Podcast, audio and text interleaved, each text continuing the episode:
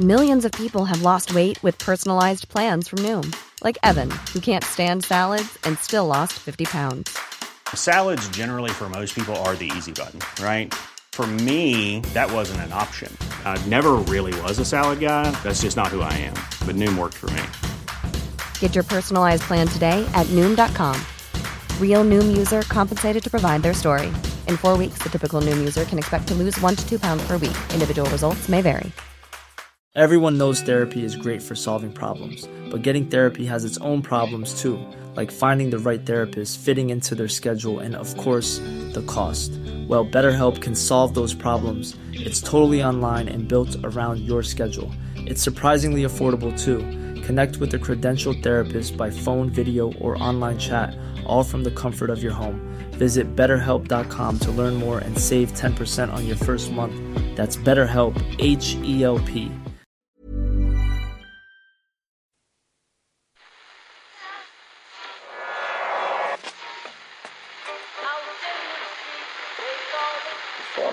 That's the second time it's gone off. They never go home, they never go home, they never go home, those, those, those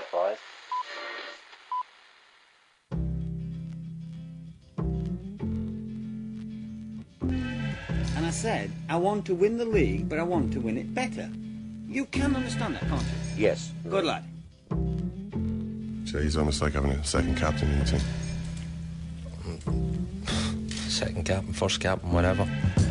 Maria Sharapova's name change stunt has been thrown into an even harsher light by her withdrawal through injury from the U S Open next week. It's hard not to surmise that you can pretty much see the thinking in her marketing. She wasn't going to play anyway. She wasn't going to play. Might as well get some cheap publicity out of it. If you haven't been following the story, the world's richest female athlete was planning to change her name for the duration of this tournament to Maria Sugarpova. Sugarpova being the name of her brand of candy. Uh, you're not going to find the second captains at the Irish Times falling for such a stunt. No, of course not. Or Ken, for that matter. Although I am having a look at the official website of Sugarpova. What a tasty-looking range of mm. and premium can- candy she's got on there. Splashy, flirty. five ninety-nine. There's one called... Competitively priced as well. There's one called Smitten. There's one... My favourite is Sporty. And the packaging on this features a bunch of tennis balls trying to escape from the packaging. And I think the bag itself contains a bunch of tennis ball-shaped...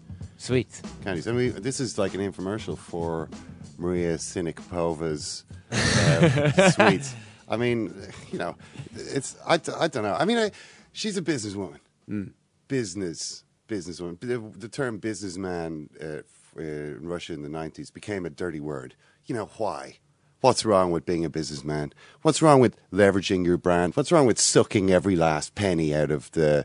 You know, um, the the soul of the game that you... It's, it's not like she hasn't devoted enough hours to becoming good at tennis. Maybe it's time now for tennis to give something back, you know, for the umpires to, to call out her name. I mean, that's the, the idea every time there was a point in a match or, you know, uh, you know a set uh, or, or her name appeared on Miss T V. Sugarpova. I think it seems pretty clear. It's like, oh, I thought she was called Sharapova. What's this Sugarpova? yeah. You know, uh, you know, what's the problem with that when you get down to it?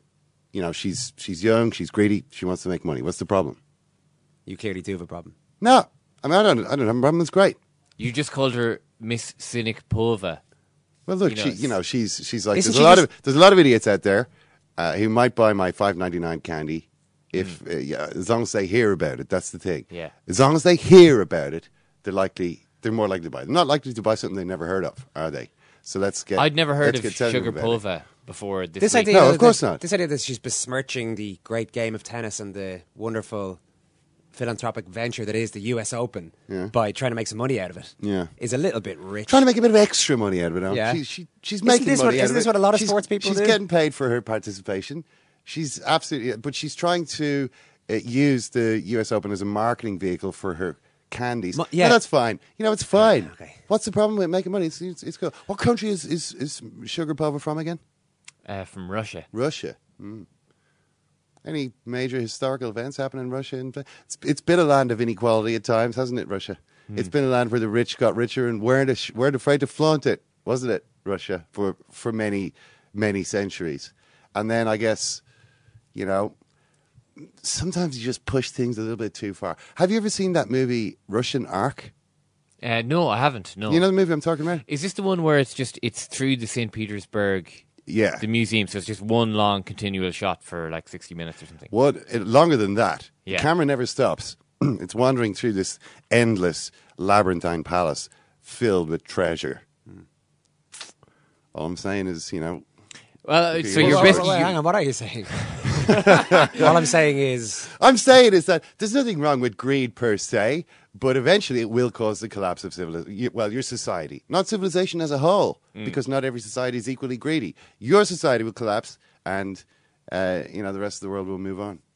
Boston Red Sox pitcher Ryan Dempster has been hit with a five-game ban for throwing the ball really fast right at Alex Rodriguez. Mm. A-Rod. This happens quite a lot in baseball, Murph, where a pitcher beans a batter is the term. And it's usually, it's done very deliberately. See, the thing about those base, professional baseball pitchers, they're usually reasonably accurate. So when the ball goes and hits one of the opponents, you can pretty much tell it's deliberate. They can't really say, oh, it's, you know, kind of, oh, well, uh, you know, I'm like Cristiano Ronaldo. You know, sometimes I just pitch it twenty yards over. The context for this, head. Alex Rodriguez has been, it has been banned for performance-enhancing drug use, but he's appealed that ban, so he's free to play at the moment. In the meantime, he is, well, I'll let Brian Murphy fill in some more of the detail, but the other players in the league aren't too happy that he's out there playing.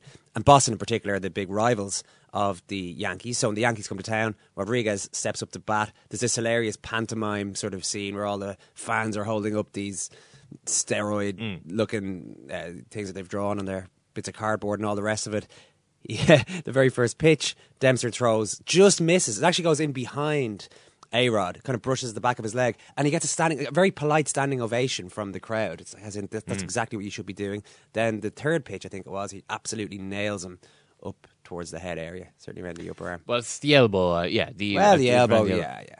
Elbow is the start of the upper arm, I suppose. End of the lower arm, uh, Owen, but you probably knew that already.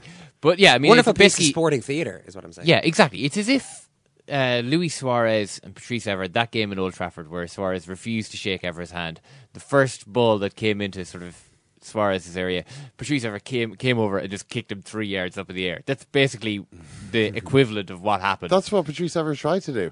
He did, but actually, he ended up recall, kicking Rio yeah. Ferdinand in the air. Yeah. Oh yeah. Suarez kind of sort of wriggled out of the way and Evra tackled Ferdinand. It was. That's exactly what happened. Yeah. We'll talk to U S Murph about that later. But let's start with the All-Ireland semi-final, Murph. A very strange situation in that Mayo, Mayo, of all counties, are going in as the steely, dead-eyed I mean, machine I, that will not mentally I falter just, at this I point. I just fear for any of Mayo's opponents. I mean, they're the most re- remorseless killing machine since James Cameron sat down and decided that this Terminator idea would be a brilliant, mo- a br- good idea for a movie. So, yeah, I mean, it is kind of strange that there would be such a complete... But I mean, it happened last year. I mean, Donegal, you know, as Keith Duggan memorably described them in the Irish Times a couple of weeks ago, Jim McGuinness turned Donegal from half football team, half stag party into, you know, this amazing team that uh, that had as their prime virtue this ridiculous discipline and dedication to the cause and all the rest of that. So we, we've seen it before, and Donegal at least have an All-Ireland to show for that. Mayo haven't Still haven't gotten over the hurdle that has caused them most difficulty, which is the All-Ireland final. They've won plenty of semi-finals over the last, uh, over the last uh, uh, fifteen years or so, seventeen years. So th- the big question still remains to be answered about whether they can actually seal the deal, end the sixty-two years of hurt. Uh, we haven't seen it yet, but it's true. They do appear to be Uh, in a pretty good shape coming into this weekend's All-Ireland semi-final. Oisín McConville and Anthony Moyles are with us. Lads, thanks a million for coming in. Thanks. A couple of weeks ago, Oisín, you said that you feared Tyrone would, that Mayo would do the same thing to Tyrone as they did to Donegal, which would be a fairly hefty defeat. We're getting closer to the game. Are you sticking with that? I'm going to stick with that one, yeah. Um, uh, I don't think things have changed that much for, for Tyrone. I think Martin Penrose is actually probably a bit of a miss to them. I know he hasn't really uh, played that well for them this year, but he's somebody who always has the potential to, you know, to give defences a problem. He has pace, you know, and I don't think Tyrone can really replace that uh, that bit of pace. And I think uh, Mayo can attack from all areas, all over the field. I think they're very strong in the middle of the field. There's no doubting going into this game that Seán Cavanagh is Tyrone's biggest threat, their biggest player. But he doesn't win a lot of ball, a lot of clean ball in the middle of the field. He doesn't really get his hands. In fact, for a lot of the time, he, he probably doesn't even contest uh, kickouts. You know, so Mayo's going to have the upper hand big time there uh, in the middle of the field. We give them a platform, you know, to go forward, and they have the forwards. For the first time ever, Mayo have the forwards. Not only the forwards, but they've got a they've got backup on the bench. Um, every game you can see Andy Moran steadily get slowly but surely, you know, getting better. Killian O'Connor, I mean, when it comes to confidence on a forward, I mean, he must be just in, you know, he must be playing with the utmost confidence. He must think that everything he touches, and there is periods in your career where you just everything you touch and you just feel as if you can do anything. And I'm sure he feels that way at the minute. So for me, you know, Tyrone are in bother. I don't think they have the pace to cope with with uh, Mayo attacking half-backs. Uh, I think the one thing for Tyrone is they're going to have to keep it as tight as they can for as long as possible. And see, is there that chink in Mayo that people still are still are convinced that is there, uh, lurking under the surface somewhere? Uh, for me, it's gone, um, but I suppose they haven't truly been tested yet. Um, Tyrone will be a test for them, but I don't think Tyrone will be able to live with them. I think they're too strong in too many areas. I think you probably, ideally, a manager... Well, I don't know if this is true for all teams, but you do hear that a manager at quarterfinal, semi-final stage, they want their team to win and to play well, but there to be a few chinks in the armour that they can easily identify. None of us really saw any with Mayo the last time. As Oisín says, even the All-Ireland champions couldn't test them. But James Horan, I saw a quote from him on the Score website saying there was huge room for improvement, Anthony. He says it's the worst we've been as regards incomplete hand passes in the year. And he also said that they weren't turning over the ball up front as much as they should have been. That would seem like nitpicking. They were too busy scoring goals. Yeah, that would seem like nitpicking from James Horan. Definitely, yeah. Like, I mean, if, if hand passes or, you know, turning over the ball is, is the least of your worries, you're going okay going into an All-Ireland semi-final. I think I, I read a lot of what Horan's been saying, and it's funny, I look back on a couple of interviews that were in previous years given by different managers. And and the different the change in the rhetoric in Mayo is unbelievable. You know, the way they're just it, it's it's nothing about semi-final. It's nothing about the All-Ireland final. It's literally about next game, next game, next game. The, their heads, and Oisín has just said it there, people are kind of expecting this chink. And even I, I was kind of saying, look, you know, the only team that'll beat Mayo along the way now this year, I feel, are actually Mayo. You know, go in, freeze, have one of the... But It, it, it just seems to be a different, completely different setup, different mentality. I don't know if they've had someone in working on it or whether it was just a Horan thing. Horan just seems like a very level-headed fella. I wouldn't say he gets too kind of caught up in stuff. You know, I wouldn't say he's a worrier. Like, I mean, obviously he, he understands the magnitude of the game, but at the same time, I'd say he's just put into these players that, look, you are good enough to win this. Um, you have to believe in yourselves. And from there, just let your football play. Because every single one of them seems to be enjoying themselves. You know, they're attacking, as Oisín says, from different angles. Lads want to get on the ball. Mm. And, and it's the first time in years where you see a lot of Mayo forwards who are actually demanding the ball. And then, as we said a couple of weeks back, given the right pass. Like, I mean, above all the four teams left, they are a team who, if they see a man in a better position, he gets the ball. It's funny, at the end of the All-Ireland final last year, I think the only... what you could say for Mayo was, and everyone said at the time, at least they didn't buckle after the early goals. It seemed like scant consolation at the time, but Andy Moran has been talking about that this week, saying it was actually key that a good save was made by David Clark at one point from McFadden, and if that had gone in, they could have crumbled. He admitted that themselves, and actually that save and just making a game of that All-Ireland final has given them the platform to go on this year. Is that, would you buy into what that to that idea, Oisín? Yeah, I think it's been seen, I think, since James Horan uh, took over, that slowly but surely, you know, that weakness or that perceived weakness is gone. Uh, and I think last year's All-Ireland final was the key, was uh, one of the keys to that. Even though they lost? Even though they lost, I think one of the things about it, if you if you heard James Horan after the game, yeah, of course, Mayo and everybody in Mayo was disappointed. You know, I think the whole country wanted to see them, you know, get over the line. But I think, you know, there's a problem with that in that there's so much feel feel good factor and, you know, everybody wants to see them win. I think you have to get hardened to that at times. I think, you know, there comes a time where it's you're nearly better, you know, being hated. And I think one of the things coming up to the last game was that, uh, you know, Donegal were trying to create that siege mentality, but James Horan, you know, was well equipped to bite back at them. He was well equipped in, in the verbals and all that sort of thing. And I think he's done himself no harm. I think when he stands up and he he says something like that, his players also respond. They stand behind him. So they seem to be a pretty united group. Even go back to the dropping of Conor Mortimer. I mean, James Horan never ever looked back in that. He never seemed to regret it in any way. He was pretty forceful. He was happy with his decision and he moved on. You know, everybody else was talking about it, but the Mayo uh, players and James Horan, the panel, you know, they all moved on from that. And I think that can strengthen you. And this team looks like a team that pretty soon after last year's All-Ireland final said, look, it, there's the evidence, we are good enough. You know, okay, take that six, seven minutes out of it and we are good enough. And that also gives you a bit of belief.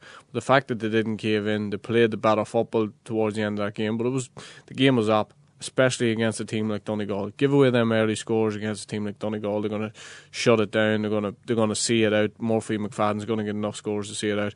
But uh, but Mayo did stay in that game. They were the better team. They turned over Donegal on numerous occasions, but they just didn't have that last little bit of quality. And I think Andy Moran is key, is a key to a lot of these things. His very presence on the field seems to give the rest of the boys around him a lot of assurance because of the way he plays, the simple things he does. When he got the ball last week, he wasn't trying any anything uh, in the in the last game. He wasn't trying anything major. He was getting the ball and he was shuffling it off and he was walking himself into the game, and he was bringing other Mayo forwards into the game as well. Yeah, I, I think the point that both of you have made about Horan is very interesting actually, because what he does is he doesn't get angry at all. You know, all of this thing, all of the things that get thrown at him from outside, and say Mortimer is a very good example. He just said, I've made a decision, you know, and I'll answer the questions all you like. You can answer, ask all the questions. I'm not going to get mad about it. I'm not going to give you the sort of the soundbite that you're looking for. In the yeah. same way it happened with Donegal, Horan just says, I'm not going to get angry about this, but here's here's the situation. This is how I... And I think that it's that's the kind of guy that he is. He has that steeliness about him that there's actually nothing from outside that's going to impact on us here inside. I think he's very, he's a very, very impressive fella. And even while he's not saying... We were saying talk, talking about this earlier uh, today, actually, about how he talks to the media and... He doesn't give away anything, but at the same time, he's perfectly polite about it. He's as if, like, again, nothing you say, nothing you write about me. There have been inter-county managers who we don't need to go, we don't need to go through the list, who just appear rude and obnoxious in trying to say nothing, whereas yeah. he yeah. seems yeah. to perfectly polite, so he's never going to have any issues with the media. Because yeah, really I don't care. Anyway. I don't care what you say about me, because yeah. all that matters is what happens in the group. And I think that's actually that's a that's a very interesting and very powerful guy to have at the at the at the helm, you know. Yeah, I think it, it's funny, you know, I remember Sean Boylan used to say, you know, say a lot but don't say anything at all, you know, and that's the kind of way Horan does it, you know. He, but th- he'll have to be that way coming into this game, Murph, because Tyrone have already kind of started, you know, with the with the, the, the, the discipline sheet that they put out last week. Yeah. You know, they've already kind of, and Tyrone have obviously taken on the siege mentality of everyone hates us, the whole country is against us, you know, and we've got to, like, I mean, that's great for a team, obviously, because it can bind a team, and they have this, you know, desire now to kind of sh- mm. shove it down is everyone's it, throat. Is it worth the effort, though, of going to the The, I mean, we're talking to an Armagh man and a Meath man, so siege mentality, you know, it's basically second. That's your default position, technically. But I mean, is there any other yeah, position? Yeah. is, but I mean, is it actually worth the effort of trying to build? You know, of trying to get that us versus them kind of well, feel into it. I remember I was thinking about it, you know, and, and, and I was thinking just about the Tyrone thing. And I remember after the Leinster final a couple of years ago, or you know, the the, the infamous twenty ten, yeah, yeah. you know. We tried to build that, and as you say, it would come very, very natural to us, especially coming in and playing, say, Dublin or something like yeah. that. But we really tried to build at that time. But the weight of expectation, and, the, and not even the weight of expectation, but the weight of kind of negativity. The whole, yeah, and country kind of, you know, the, the, the divergence that was going on, you know, the Joe Duffy show, all this kind of crack going on, housewives ringing up, going mental, the abuse that Joe was getting, Joe Sheridan himself. And you're kind of saying it actually weighed on different lads. Some lads accepted it, some lads were like, yeah, this is really getting me going. It, it, it was siege mentality-esque. But then there was other fellas who were just saying, I can't actually take this, because they were walking down the town in Navan and some people were saying, no, that's the great thing. And some people were actually kind of mm. nearly shouting abuse. Right. So it can affect, I think, Murph, it, it's a tricky one to play um, because some lads... Certainly in that situation with us, some lads accepted it and some lads took it on, but then other lads were actually saying, you know what, I, I, I don't particularly like being in this situation. Yeah, I think for Tyrone, I think for Tyrone in particular, it has to be based on more than just the siege mentality. I think all the things around that have to be right, and when they are right, then it really does work. Uh, we would have used it in particular more so at, at, a, at a club level because... You know, the British Army occupation, all that sort of thing. We used it for a crutch for many years as an excuse, and then all of a sudden, wished, hold on a second. Joe came in and said, like, you know, let's use this as something that, you know, regardless what they do to us, regardless what piece of ground they take to us, whether land helicopters in the field, you know, we'll take this and we'll use it, you know, regardless of what they do, we'll still be successful. And I think, you know, it took us a long time to cotton on to the fact that that would work for us, but, you know, we used it for a long, long time. And but I'm just saying that if you don't have the quality behind that, you know, the the, the base is, if the base ain't right, which in Tyrone it is in one respect, in that they have all the all they've got the they've got the right manager, they've got good coaches, uh, they've got a they've got a serious squad. But at this stage, uh, it's just not they're not good enough to to beat Mayo. They're not good enough to beat Mayo. They're not good enough to go on and win the All Ireland. I actually think what Mickey Harte has done this year, and he probably won't get a lot of credit for it, but he's done a huge job to get them this far and to get them back, you know, challenging right at the top. And they will build, and and they'll they'll come back, because the conveyor belt is unbelievable. The work that they do at underage, the the centre of excellence they have, all of that is right, and it will come back. But they're just not good enough this year. What if Seán Cavanagh has another brilliant day and Stephen O'Neill wakes up a little bit? He's only couldn't believe it today. I read that he'd only scored two points in the championship so far. He's one of the best best forwards in the country for the last ten years. Um, is he just past it? Is that a bit unfair? No, I don't think he's past it at all. I think there's there's. You can still see that there's there's shades of brilliance there. I mean, the the all or oh, the the league semi final. I mean, the two points he kicked, you know, proved to me that, you know, he's definitely not finished. Okay, it was only a league semi final, and championships, uh, different kettle of fish. But it just takes one piece piece of brilliance or genius for him to spark into life, as you say, and, and get back into it. Even with those two playing out of their absolute skins, still not good enough. Really? Yeah. Well, why? They're, they're just, they're just, they're just not, at, they're just not at it. And I'm, but I, sorry, I say that because they are in an All Ireland semi-final. They yeah. took care of Monaghan, controversially maybe. They beat a decent Meath team. Are Mayo that far ahead that that Tyrone, even with two of their best forwards, their two best forwards playing really well? I'm talking about Seán Cavanagh as a forward yeah. here, an attacking mm. player. You still think there's not enough in the rest of the team? I, I don't think there's enough all over the field. I think. Uh, defensively, they're just they're not even they're not close to being uh, not close to being at it at the minute. Just too, Mayo have too many aces. They attack at pace, and, and that's one thing. They attack from so many areas of pace that that's the one thing that Tyrone can't handle, and that's why I'm saying that they'll keep it tight for as long as they can and see is there a chink, you know, that they can get over the line in this game by any way, shape or form, but. It's, for me, it's not going to happen. No. Like, I mean, Penrose is a massive loss because he does play that role where he goes, drops deep as well and then builds. And I don't think they have someone like they're talking about bringing Cassidy. Cassidy's done very, very well when he's come off the bench. I was surprised. Um, I'd say he'll start midfield. They'll need to do something to try and combat the O'Shea's aerial power. Um, but but going back to O'Neill, you know, he looks. They're not really playing him, to be honest with you. They're not actually playing ball in at him. Like, I, I remember I looked at the Mead game, Kevin Wright had very, very little to do because the ball actually just didn't come into O'Neill. You he's, know? Nearly, he's nearly being used as a decoy. He is, he is. And he was being used as a decoy, Murph, as far back as the Donegal game. Do you remember that day up Oisín? Like where they actually, Donegal put two men in on him and he was kind of, you know, he was nearly bringing them away from the play, if you know what I mean, making runs to actually drag them out from the middle. Um, now, the last day he came out around centre forward for the last bit of the Monaghan game, so he might kind of drift out there, but I agree. Look, if there's a team that can kind of dog and stay in it and by hook or by crook kind of win a game, it's Tyrone. But I just don't think Tyrone or Mayo are just... This is, for me, I think it's it's it's Mayo. Even you can sense it even amongst the team and even in Horan's, as I say, in his words, that it's it's their time. I'm also going with the best case scenario here, that Stephen O'Neill plays well and that Seán Cavanagh has a big impact. You did say to us, Oisín, a couple of weeks ago, you thought that Cavanagh, you've alluded to it again, that Cavanagh won't have that impact. What tactically, what will Mayo do to stop him doing what he does? I still haven't decided exactly who they're going to put on him, but I, Vaughan? I mean, a lot of people would say that Donald Vaughan might go on him, and I just, I just think that Vaughan gives them too much. Mm, yeah. You know, from a defensive point of view, he sits in and he's able to break, you know, a pace. The person that, that I think will will and this is not who I would put on, but that the person who I think they'll assign is Colin Boyle, and I think, you know, they'll give him a job. Let's just stay with Seán Cavanagh for the day. Let's nullify him. Let's face it, you know, if if Seán Cavanagh is not in the game, well then, yeah. you know, it makes life a lot easier for Mayo, because I, I don't see where else, you know, the bulk of the scores are going to come from.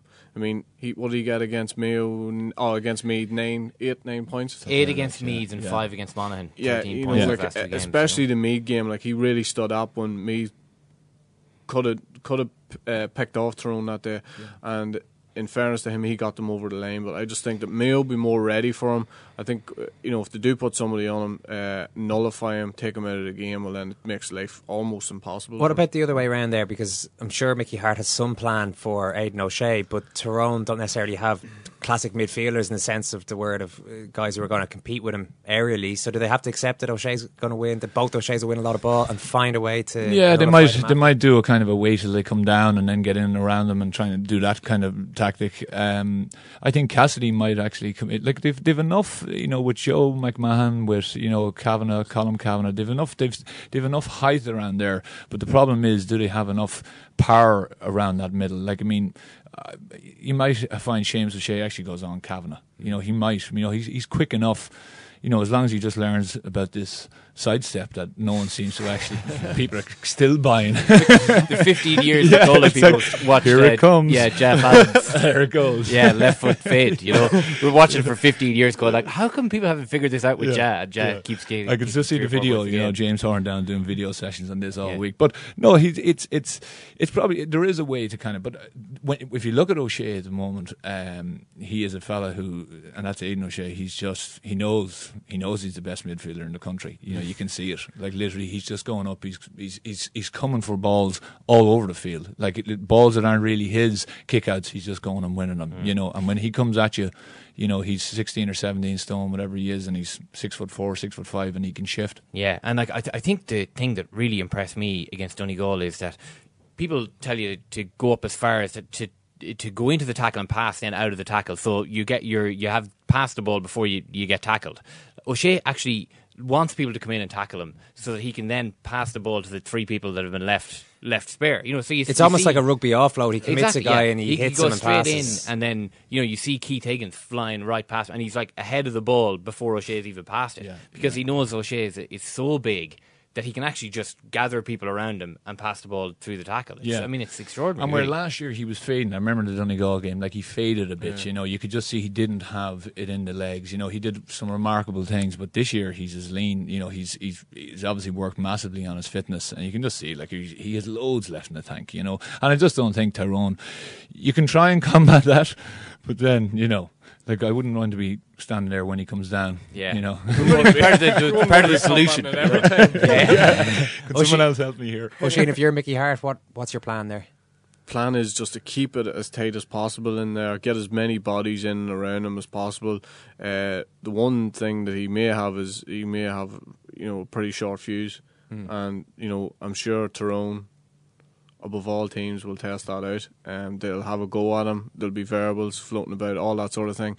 And I think, you know, uh, they'll keep it tight in there. If if you're Mickey Harte, you got to still be in the game with fifty minutes. You know, fifty minutes on the clock. If you're still in the game uh, with fifty minutes on the clock, then of course they have a chance. You know, of course they have a chance. But, you know, for them even to stay in the game that long, a lot of things have to go their way. Things have to be right all over the field, and in particular in that midfield area.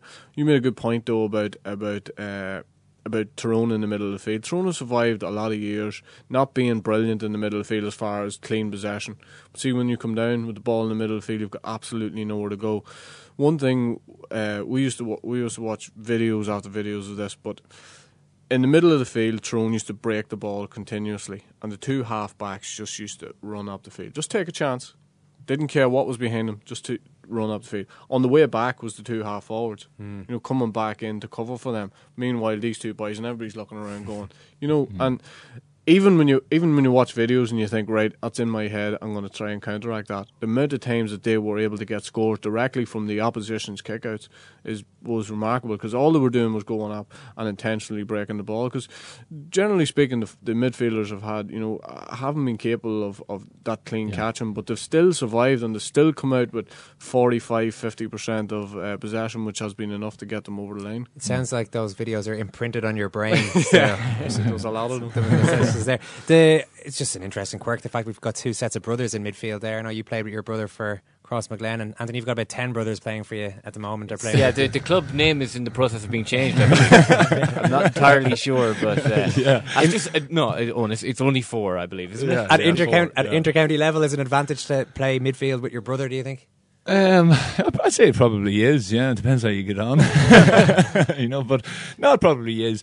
I think the two the, the two O'Shea lads look like two very different characters. I don't know uh, uh, Seamus, I only know Aidan a small bit, but they seem like different characters. They play like different characters. In what you way? Know? Well, like one is, it just seems a bit more kind of, like Aidan is, is a bit more, I suppose, he does the fancier stuff, mm. where Seamus just does the dog work, yeah. you know, and he's in he's in the pit, you know, and he's just in there constantly. And that, I think to be fair to him, he does doesn't get as much no. credit, you know, and he's and he's he's a fantastic player, and he and he literally gets up and down, up and down, unbelievable workhorse. He might even be one of those players that doesn't really want any credit. He just he's happy, sort yeah. of in the background. Yeah. It's, really the impression, yeah. it's the impression that he gives. Yeah, yeah, yeah. It's a perfect setup for him yeah. in ways. And that Aidan is, you know, this huge physical specimen, younger than him, better looking than him, taller than him, and he's actually, and he's actually. Is he better looking? I've, I've yet to. Is well, this I mean, humor? We're done no, no, now. no. I'm, I'm, I'm, well, I suppose it's just the hair, really. I mean, he, Aidan has some. Yeah. I mean, first start. That you know? Seamus O'Shea role that you talk about is interesting though, because that midfielder is often the harder one to find. A lot of counties have a really have yeah. one really good midfielder, and even Kerry would sometimes struggle to find the right partner for Darragh Ó Sé, and sometimes they got them and you're flying then once you have the person mm. who's willing to do some of the other stuff. Yeah, it's just it's a file, isn't it, really? And it's somebody who gets in there, does the donkey walk. Armagh, I've had a couple of them. uh, Seamus Scanlon, you know, went you know under the, completely under the radar when, you, when he played with Kerry, and Darragh Ó Sé took all the plaudits, but I mean the one man's walk rate, you know, Seamus Scanlon's walk rate, and you know, you'd see him coming off with sixty minutes gone in the game, and he would not have a thing left to give. Like, you yeah. know, so you know, and he'd, he'd hardly kick a ball. He'd literally get it, hand pass it off. You know, like I mean, that's the type of player he was. But it's uh, no, like I mean, just getting back to Tyrone a bit. As I say, Tyrone will they'll have this siege mentality. They'll have that. They, you know, so it'll be it'll be us against them, thirty-four against them. You know, they they, they literally will want, as as Oisín says, to just drag Mayo down as much as they can. And if that's by verbals, if that's by, you know, sneaky stuff, if that's by whatever way they can do it, they're going to try and pull it out. You're both predicting Mayo victories. Margin of victory, Anthony? I think they'll win by five or six. Oisín? I'll go ten or twelve. ten or twelve. So just marginally Said less. With unmistakable relish there. Right, by Oisín. Marginally less than, than the victory over Donegal. We'll leave it there. Anthony, Oisín, great stuff. Thank, Thank you. you. Liberty Insurance is proud to be the first ever partner of both G A A Hurling and Camogie. To celebrate, we will give fifty euro to your local G A A club when you take out a Liberty Insurance motor or home policy. For more, visit liberty G A A dot I E. Liberty Insurance. Insurance the way it should be. Terms and conditions apply. Offer applies to new policies for private motor or home insurance taken out between now and the thirteenth of October twenty thirteen. Liberty Insurance Limited is regulated by the Central Bank of Ireland. Big wins for Mayo all round. Murph, continuing the theme that we were speaking about earlier on, nothing could possibly go wrong for this Mayo football yeah. team. We will know before the match, though. I've, I've identified the key to understanding who is going to win a big G A A Championship match. It's taken me thirty-three years, yeah. my entire existence, to finally break the code. Do you know what it is? Uh, what is it? The speed at which a team runs out of the tunnel. Clare, you should have seen Clare last weekend. Well, you probably did see them. They they sprinted. They must have all set P Bs for their one hundred metres or yeah. their maybe forty metre. And the, the intense, the manic intensity that they come out with. Is, and the hilarious bit is that they do that and then they have to jump on the little bit of the plank of wood that yeah, the they, bench, yeah, yeah, for the for the photograph in the middle of the thing, which is a bizarre uh, sort of routine. But yeah, Clare nailed it, and I'm haven't studied in any more depth than that, but they won the match last week. So, so we'll know. We'll see if May- Mayo are a big, big, strong team. Yeah, they wouldn't be great men for the the, ma- the mad dash out of the dressing room, though. Andy Moran, well, likes a, he appreciates a steady pace. Mm-hmm. Um, I don't think he's going to be breaking any P Bs. But, I mean, Clare are, of course, managed by the man who ran out of dressing rooms faster than any other man. Yeah, and people have people did note when I mentioned this on Twitter after the Clare game that... Uh, if you were managed by Davy Fitz, you would be dying to get out of that dressing room. no, no, okay, Davy. We've yes, we we we. Know. I think that yes, I think we will probably try and win this game, Davy. Yeah. We get the picture. Let's go out and play there. Uh, yeah, no, I, I mean, I, I think your theory has some merit, but sure. I, I'd just like to see some a broader, uh, you know, sort of scientific base. You What's know, your prediction? More frames of reference. I'm going itself. to say Mayo to win by uh, six or seven points. So similar to Anthony Moyles. Mm. Not quite as bullish as Oisín there. Uh, but yeah, I think I can't see Mayo winning. Tyrone for game. me. Sorry, Ken? Tyrone for me. You think Tyrone are going to win this game, yeah? What okay. are you What are you basing it on? Just your gut? Just their northern obstinacy. Yeah? Is that, I mean... No, you're allowed prejudiced? To. Prejudiced? No, no, no, no. They're, they're, they're obstinate. I mean, it's they are, in a good way. They're cussed, aren't they? They are. They, they are, are cussed. And, uh, you know, I just think they've, they've you know, they, they've got the dark arts and all that kind of thing going for them. Uh, Mayo will, uh, no doubt, try to score a few goals. But uh, I'd be surprised if you're on find a way one. to stop them. Yeah, that's what I'm saying. Time for a bit of this now. That's right, you're a real Irishman. You get the potato yeah. I left in your dressing room there? I got the potatoes and the poutine. Huh? And the poutine. Oh, yeah, there you are. Born and bred, yeah, in uh, County Meath, a little place called Navan. So, Owen, oh, it's time for the Pierce Brosnan Emigrant Shoutouts. Yep. Uh, and it's a forever changing entity, Owen, as you know.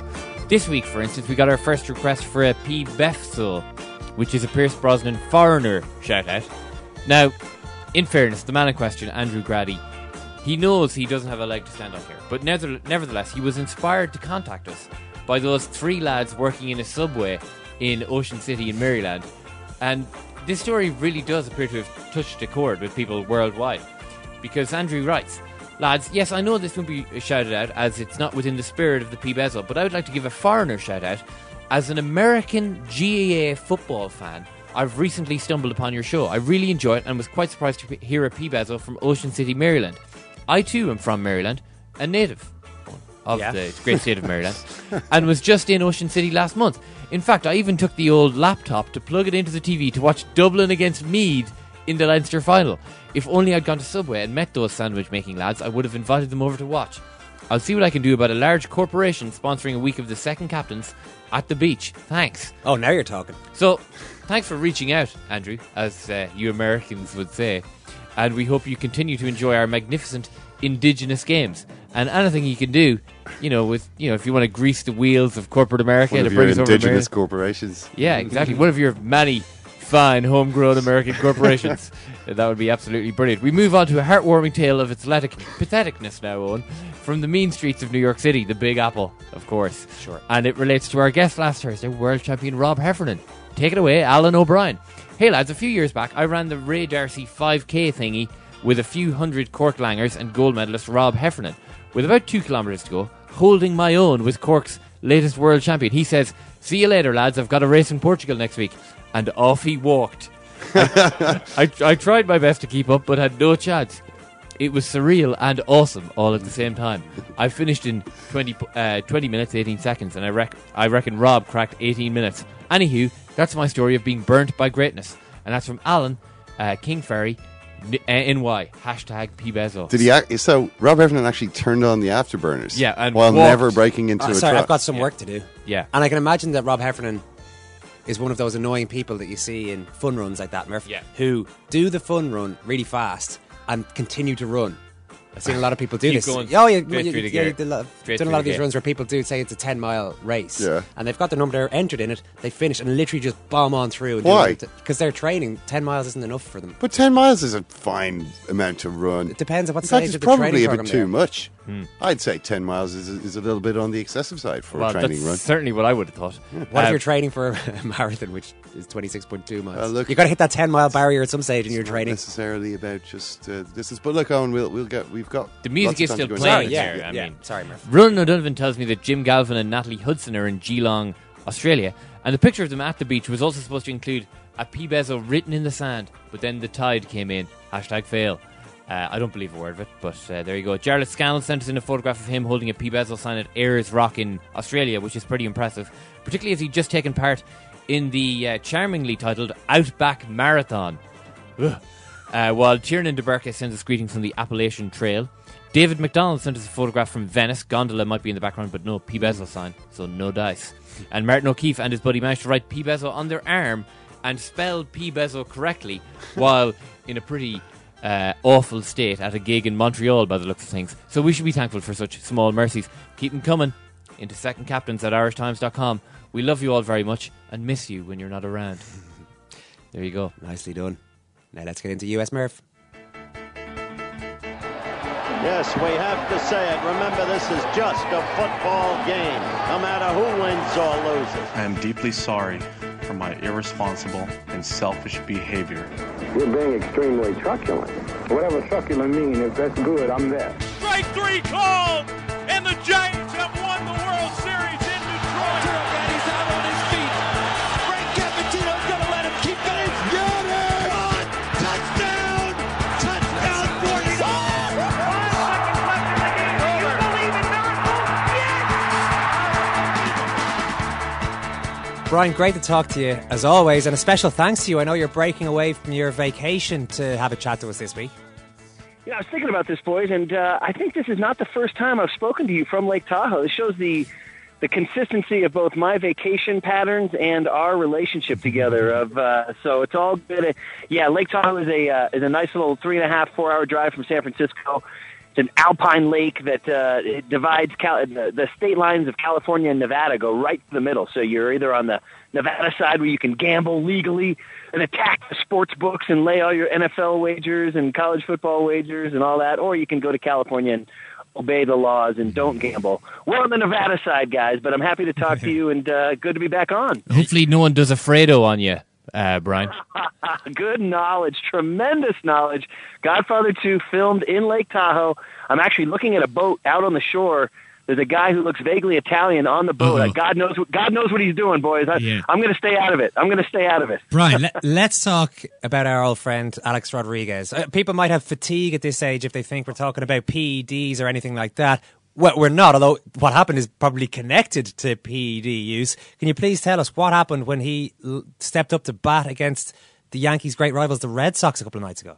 Yeah, not only that, on Sunday night television, which is the, uh, you know, we've talked many times on how baseball T V ratings aren't nearly the same as football because it's one hundred sixty-two games versus sixteen games. But still, even by baseball's uh, sort of long marathon pace, this one had all the energy of an N F L-type game because it's A-Rod, and we've discussed at length, and, and most Irish sports fans, of course, know by now, you know, his...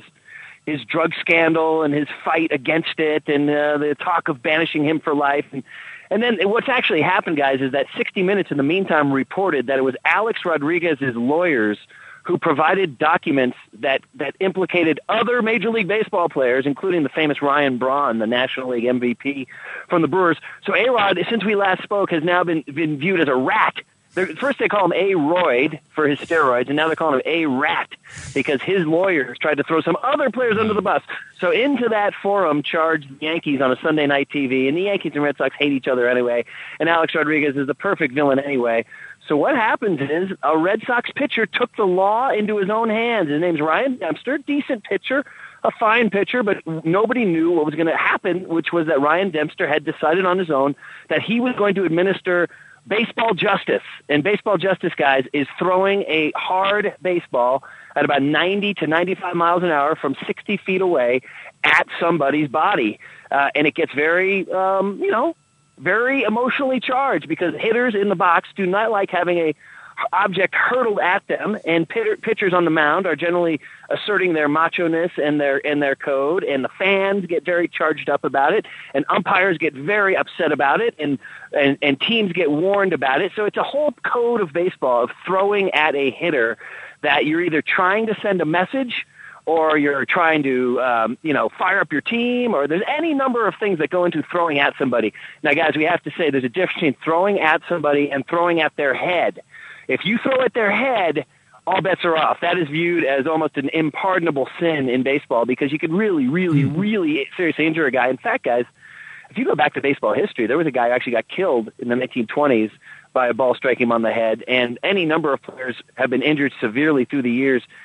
Guys, they didn't have baseball helmets until the nineteen fifties, so guys like Jackie Robinson, if you see the movie forty-two that just came out, Jackie Robinson gets drilled in the head by a by a white pitcher from the Pirates who doesn't want him on the field because he's black.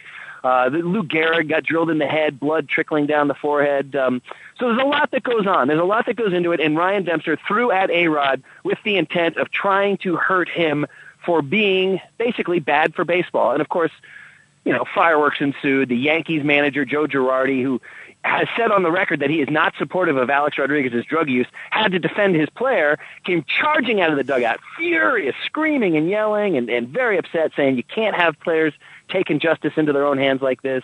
Otherwise, he actually compared it to the movie My Cousin Vinny. He said, then we have no justice system. It's like My Cousin Vinny.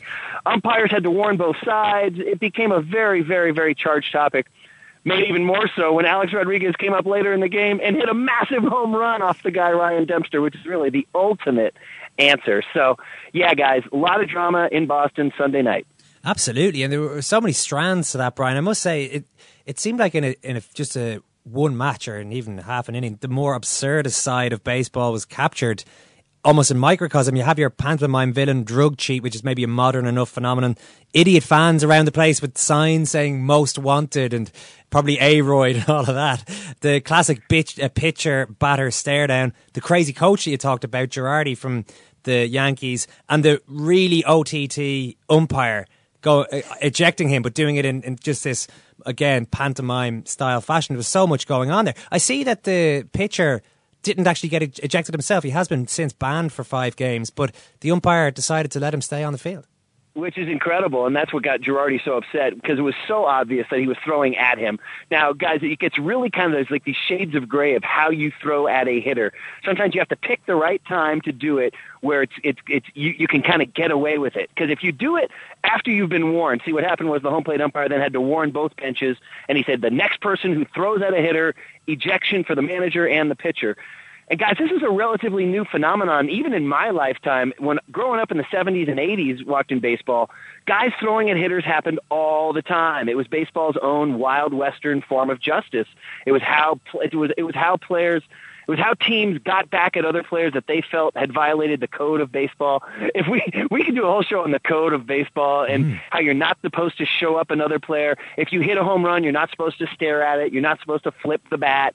You're not supposed to do anything that draws attention to yourself. If you do, you are quote unquote disrespecting the game. You are then going to get thrown at. In the old days, that would happen a lot. But as you know, I almost liken it to like car safety, you know, how we used to drive around with our kids not even seat belted, and now you have these, you know, space age uh, baby chairs in uh, in cars. Like anything, as society evolved, we decided it was not good to have pitchers constantly throwing baseballs at batters' heads, and so we have A, helmets, and now B, this system of warnings and, and ejections that goes in. And you can talk to old-time baseball players, and I say old-time, I just mean guys from the nineteen eighties, and they're very upset at this because they thought baseball players did a great job of policing the game on their own. This guy needs to get thrown at because he's a bad guy who's disrespecting the game. We're going to take care of it on our own.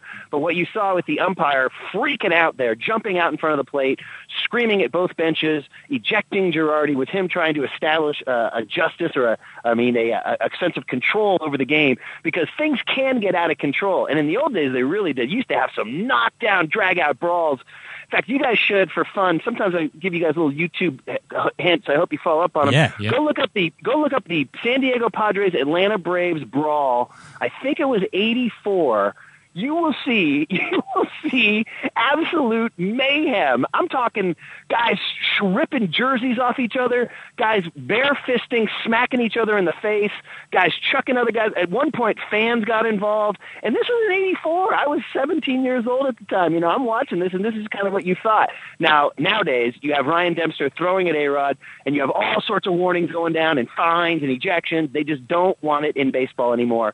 But Dempster wanted to make sure that he He let A-Rod know that he thinks he's a rat and that he's bad for the game and all that stuff that he accomplished. And, guys, actually yesterday, Major League Baseball assessed their penalty for Ryan Dempster, mm-hmm. and they only penalized him five games, which is a joke because that means really nothing. If you do that over five games, a pitcher only pitches every fifth game anyway, so only misses one start.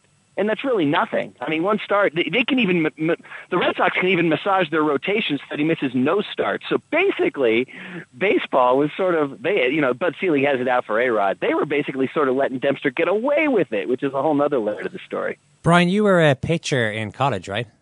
No, oh God, in high school. High school. A, don't overrate my athletic career, boys. I love that you're trying to overrate my athletic career.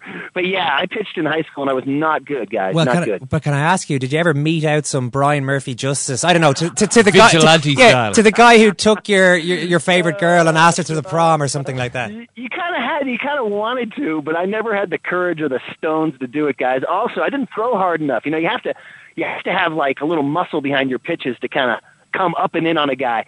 You know what you, you the really good pitchers do is they come up and in on a guy's chin, and they're so artful with their pitches that they don't hit him. What they do is they just scare the bejesus out of him, and they knock him off the plate. Uh, I wish I had that skill. Yes, I wish I could have. There are a couple guys I can think of who I would have loved to have buzzed up and in, but guys, I probably would have uncorked the pitch up against the backstop, and you know, runners would have scored from every base, and uh, would have been bad. So you got to have skill. That's part of the that's part of the deal. Brian, I guess to, uh, to wrap things up, people at the Red Sox certainly don't seem too happy that A-Rod is still involved after doing what he did and, and possibly ratting out some others in the process. It, would that be a widely held view in baseball now that players and fans are thinking, what's this guy doing here? I, I'm, I'm, I was having a discussion with a guy about whether or not he's the most hated player in the history of baseball.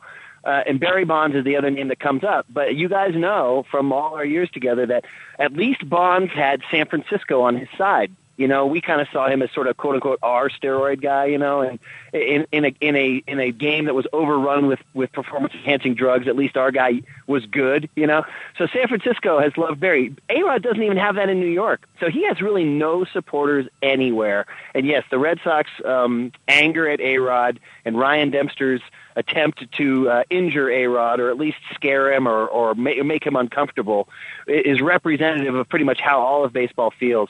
I think we talked a couple weeks ago. What, what's so amazing about this go-round with steroids as opposed to ten years ago is that a, a number of prominent players are coming out criticizing their own brethren, and that did not happen a decade ago. And A-Rod is now the poster boy of the new sort of ant- players anti-steroid use thing.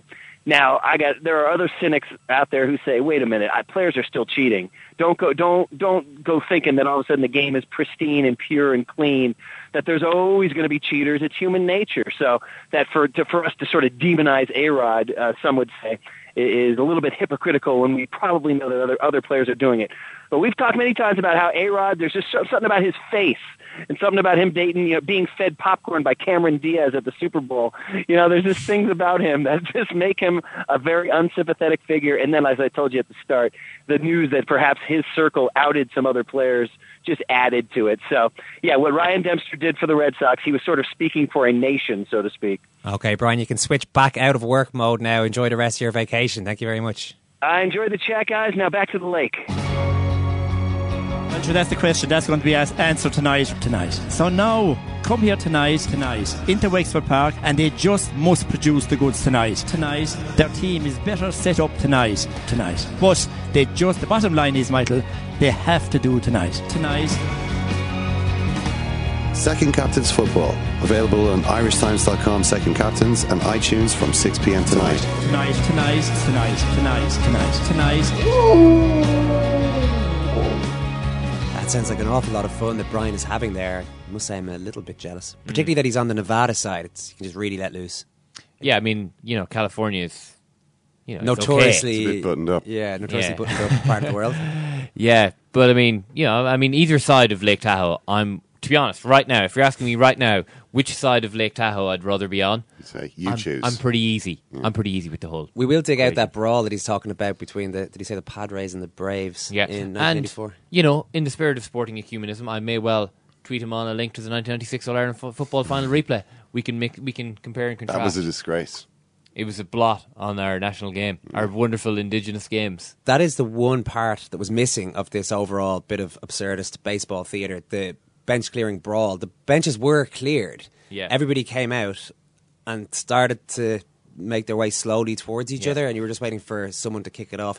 But I am actually hoping that this Padres Braves brawl is a little more. I shouldn't be hoping for violence in sport, no, but it happened thirty years ago, so it doesn't. And nobody was badly hurt, so we can look back. No, you're a disgrace, on. I mean, that's the sort of attitude that's it's a regressive attitude, and I don't like it. Because and I think you should apologise. Most of these bench clearing brawls you see in baseball involve a lot of people falling over each other, and yeah. not much going. Well, on, I mean, which is I, fine because we don't want violence in sport, yeah. so that's great. I think the the bench clearing, you know, Red Sox get up, like say right, are the Yankees up for this? And the Yankees are looking at each other, going, "Am I really going to go over there and take a punch for Alex Rodriguez?" I don't think so. Really don't think I'm going to do that. It's funny you say that because even after he scored the home run, he wasn't exactly mobbed by his teammates. Yeah. There were a few high fives and the very basic bit of baseball home run celebrating etiquette. Mm. But that was about it, really. But he, didn't he... Didn't he imitate the pitcher? No, he pointed to the sky in the way that Ortiz, the Boston Red Sox, yeah. their main slugger, their A-Rod. Yeah, he, yeah, yeah. He did what he normally does, which was, which was brilliant. Yeah, I thought it was great, yeah. He's, it was real... He's uh, finally embracing the fact that everyone hates him. Yeah, but he's a so natural heel. And yeah. his line afterwards was fantastic. Yeah, when he's asked about whether uh, Dempster... Uh, yeah, go on. Dempster well, they, they said, uh, you know, should he get suspended for, you know, trying all the things that... A-Rod said... Uh, I'm the wrong guy to ask about suspensions. Holy mackerel. So, yeah. yeah. Just swear. I mean, you know, you don't have to start you can do, I'll do all the P E Ds I want in my career, but I will not swear on yeah. national T V. Yeah, look, you know, he knows, uh, he knows the rules of television. Coming up at six o'clock. That's... Yeah. They have asked for that, really. Uh, you can laugh. I was the World Cup. I'm a little bit of an idealist. But having said that, I want to be like me. You don't know what you're talking about. What yeah. did you know? I managed to stay alive for sixteen oh, hours. I'd say it to you, face, not say it to you now. I am down to Anfield and we'll see them, won't we? What you doing down here, you shawny man? I think we should know that that is Jamie Carragher. Yeah. Threatening a radio host. No, he was uh, inviting a radio host down to Anfield. There was a menacing, maybe. There was a bit of a subtext. Yeah, well, he wasn't threatening physical violence, but so he, let's he, sort this out man on man. If that was, just involves arguing verbally, let's do it that way. Yeah, yeah. So that that guy's a talk show host who had been slagging off Jamie Carragher. Jamie Carragher rang, rang into the show, yeah, which was brilliant, yeah. and call, kind of called him out on what he was saying. And yeah, that's kind of come down Anfield. We've got all the Pro Zone gear. Run you through a few videos, and probably change your mind. Today we're going to be talking a lot about Bale, who is just the subject of the most insane transfer deal in a very, very long time. I mean, people you sometimes talk about, oh, the money spent on football players is obscene. And it isn't obscene. It's simply a reflection of how much money football clubs have, which is a reflection of the popularity of football and the expensiveness of television. Okay, we don't need to go into all that here, but right. This is a ridiculous deal. It's completely insane. And we're going to talk about why we think, uh, well, why I think that's the case. Now, maybe you've got a, a different opinion. And we're also going to talk to... Well, I don't know your opinion yet. Well, I think it's completely crazy and stupid, and possibly as a, you know, in, entirely in character for what Real, for Real Madrid uh, and what they've been about for some time. But you know, I'm just kind of looking at it and thinking, Cristiano Ronaldo cost even cost less money than this. I mean, it was an unbelievable deal at the time in terms of phew, they're going to pay how much, and Ronaldo has scored a goal a game. Mm. What's Bale? Is Bale going to score a goal again? Well, he doesn't have to. Doesn't he? He's just cost more than Cristiano Ronaldo. What's he supposed to do? Run around pounding the turf with his hooves? I mean, that's, that's not, it's not going to cut it. Like, he's going to have to score a goal a game where everybody in Spain no, he's not, will be laughing at Real Madrid. He never. He doesn't score a goal a game for Tottenham, so he's not being brought in to score a goal Cristiano a game. Cristiano Ronaldo didn't always score a goal a but game. But he did either. in the last in his last season and a half. He got, uh, what, forty-two in two thousand eight, thirty-six maybe in, in two thousand nine. A lot more goals than Gareth Bale's ever twenty-three. It's more this, I think it's what Bale got last season, which is more the type of total Ronaldo got in two thousand seven. So maybe he's just done a slightly... You know, in the later stage of his development. But look, you know, we, we're gonna we're gonna have more time later to talk about this. We're also gonna talk a bit about Mario Balotelli um, with Grant Wall, who's speaking to him over in America. He's, he's the first, um, the second non-American football player to be and second is second soccer player, or second no second, second non-American. non-American soccer player to be on the uh, cover of Sports Illustrated after David Beckham. Uh, the headline, the, uh, the title of the interview was "The Most Interesting Man in the World." So we'll find out just how interesting he really was. And uh, yeah, we're going to talk also about the beginning of Serie A. Second Captain's Football Show. We give everything away. Maria Sharapova has gotten rid of her coach, Jimmy Connors, after one match. She tried to change her name, or maybe didn't really fully try to do that, but got the publicity out of that. Now she's pulled out of the U S Open through injury. We're joined by Nick Harris of sporting intelligence dot com. Nick, do you think that Sharapova... Has has the sh- Sugarpova stunt damaged her reputation at all? I think, well, first of all, was it a stunt? Absolutely it was. Um, you know, she's now pulled out with a shoulder injury. That wouldn't have come out of the blue. Um, I was looking at her Twitter feed this morning. She was actually still publicising Sugarpova, um, you know, publicity events in New York. Uh, her agent made a rather unconvincing explanation when she said she wasn't in fact she going to change her name to Sugarpova by saying in actual fact, you know, she would have needed to have a an interview at a court and change her paperwork and all kinds of onerous things that would have meant she wouldn't be able to travel easily to Japan and China afterwards, as if they couldn't have thought of all these difficulties before. So clearly, absolutely, it was a stunt. So that's, you know, and a, and a pretty blatant one. Did it work, however? Of course it did. It made news around the world that it was going to happen. So absolutely big tick, it did work. Will it damage her reputation? Well, it's just it's just a little bit tacky uh, rather than kind of any kind of massive destroying of her reputation. But, you know, w- will people fall for this kind of thing from her again? No. Um, is it tacky? Yes. You know, is it going to besmirch w- what she's achieved in tennis? No. But, um, but yeah, it's just a little bit, um, it's not exactly a sweet thing to do. No, it certainly isn't, Nick. And I guess that I'm quite taken by a lot of the criticism she's received.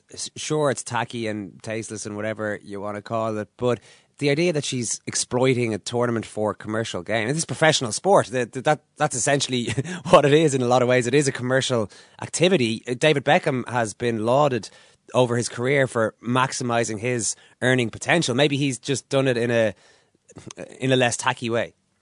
Well, there's plenty of people, uh, you know, who've criticised David Beckham over a long period of time for being more interested in commercial endeavours than playing football. I'm not, I'm not one of them, but but you can't say that David Beckham's gone without criticising for maximising his commercial potential. But he's quite a love, um, well, certainly in the U K. He's, he's at the, I know maybe he has been criticised. Of course, he has. I think it's a fair point. He's been criticised in the past, but he's kind of Uh, ridden over all of that. But but what I'm saying is Maria Sharapova, you know, she she will be criticised for this particular stunt, and it is tacky. I mean, there's no doubt it's, it's a tacky thing to do.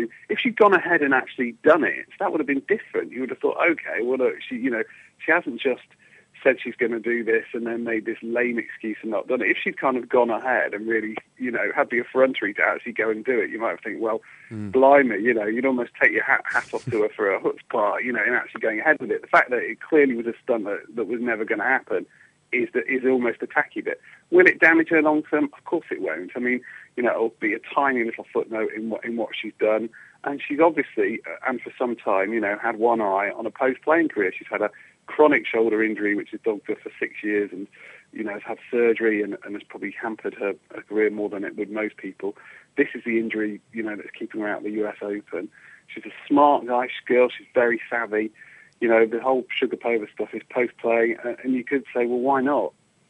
It's a funny one in that Maria Sharapova is the richest, the highest earning female athlete of all time and earns a lot more. She earn, earns more money at the moment than some of the top men tennis players. Federer is still um, more wealthy as the figures go. Djokovic and Nadal don't quite make it as, as high as Sharapova does in the listings, which could be seen in modern sport as quite an achievement in itself for a female sports person to earn more than her male counterparts. Yeah, it's a huge achievement. And given, you know, her background, you know, coming as she did famously with just a few hundred dollars to um, to Bradenton in Florida, to Nick Bollettieri's tennis academy when she was seven, eight years old. Um, you know, her dad, you know, uh, wanted her to, to be trained and, and see her potential. You know, I've spent time, I know Nick Bollettieri quite well, spent time in Bradenton with him. I've, I've met Maria.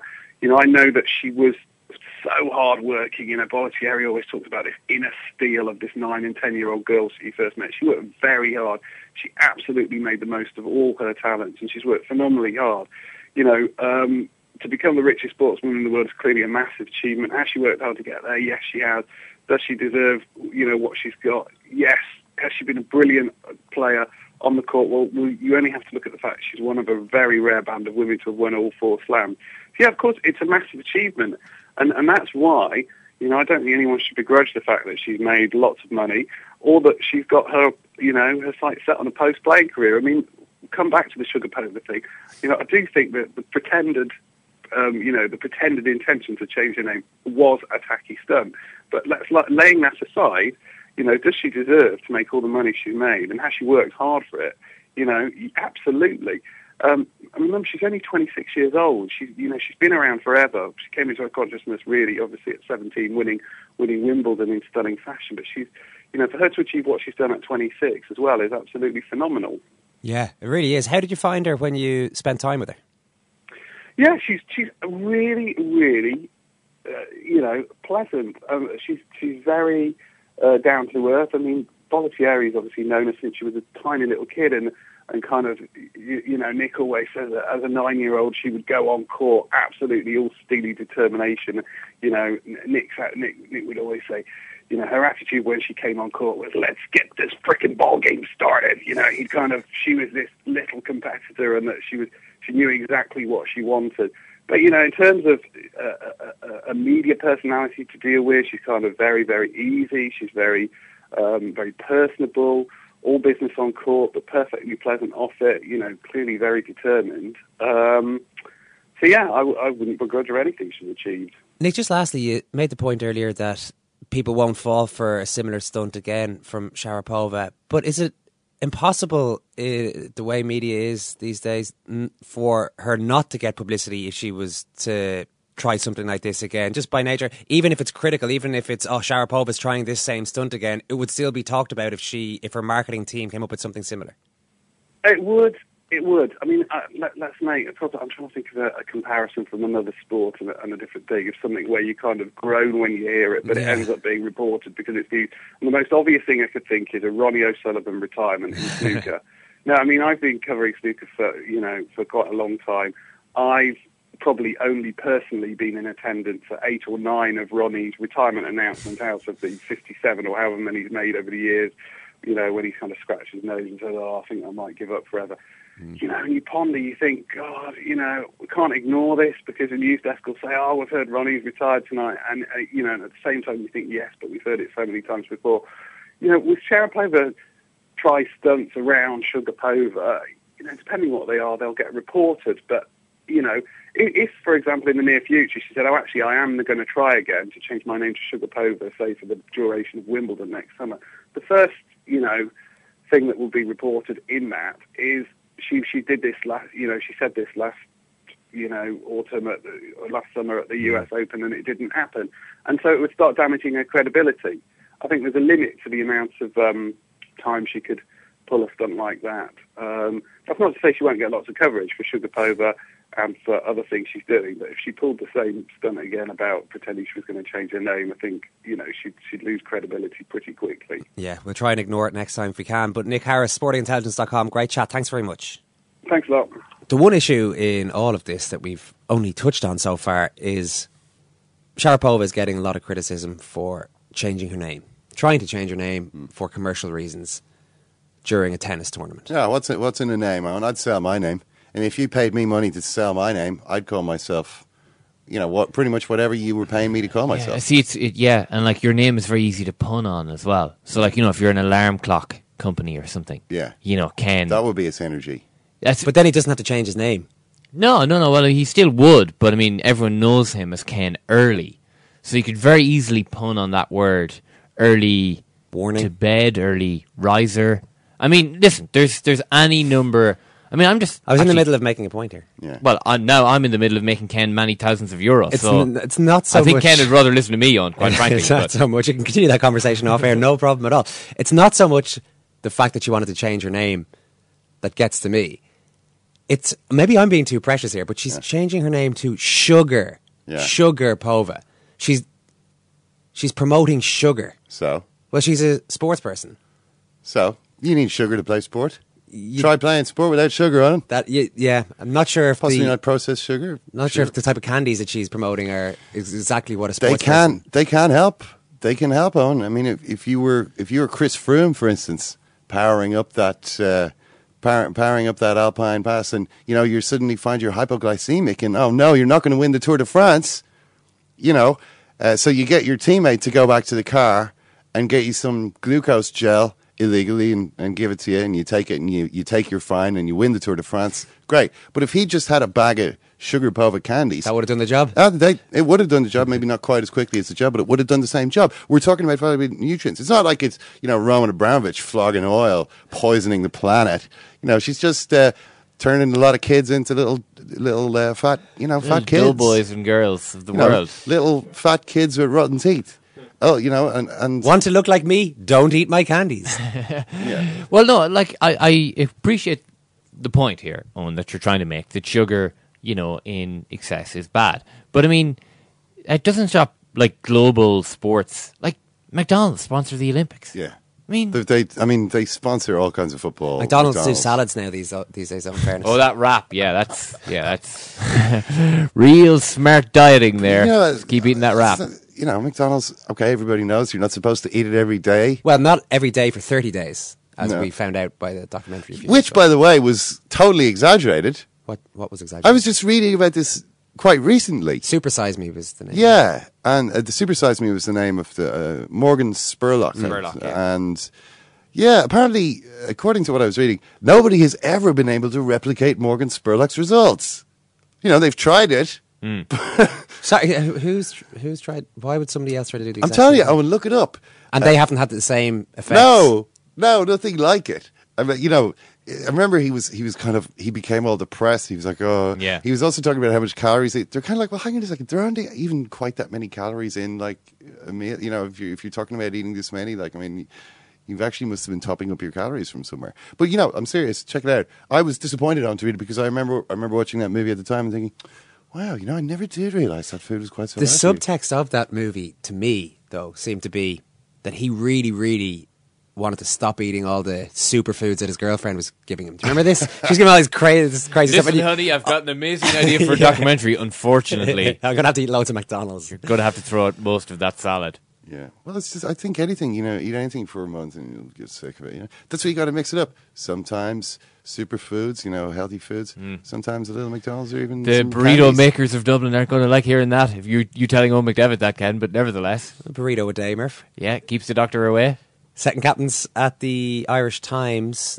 Second Captains at irish times dot com is the email address you can get us on these days. Follow us on Twitter at Second Captains, facebook dot com forward slash Second Captains. We'll try and find that nineteen eighty-four baseball brawl for you. We will definitely put up the Alex Rodriguez theatre uh, from the Red Sox match on Sunday night because it's actually pretty incredible uh, stuff to watch. Thanks very much, Murph. Thank you, Owen. Thanks, Ken. Thank you, and thank you, Karen. Thanks, Ken. Thanks, guys. Thanks. Thanks, Simon, over there. Thanks, Simon. And uh, we'll Simon. chat to you. Chat again soon.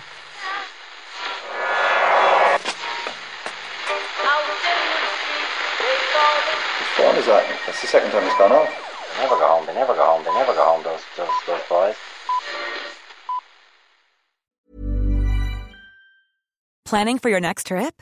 Elevate your travel style with Quince. Quince has all the jet-setting essentials you'll want for your next getaway, like European linen, premium luggage options, buttery soft Italian leather bags, and so much more. And is all priced at fifty to eighty percent less than similar brands. Plus, Quince only works with factories that use safe and ethical manufacturing practices.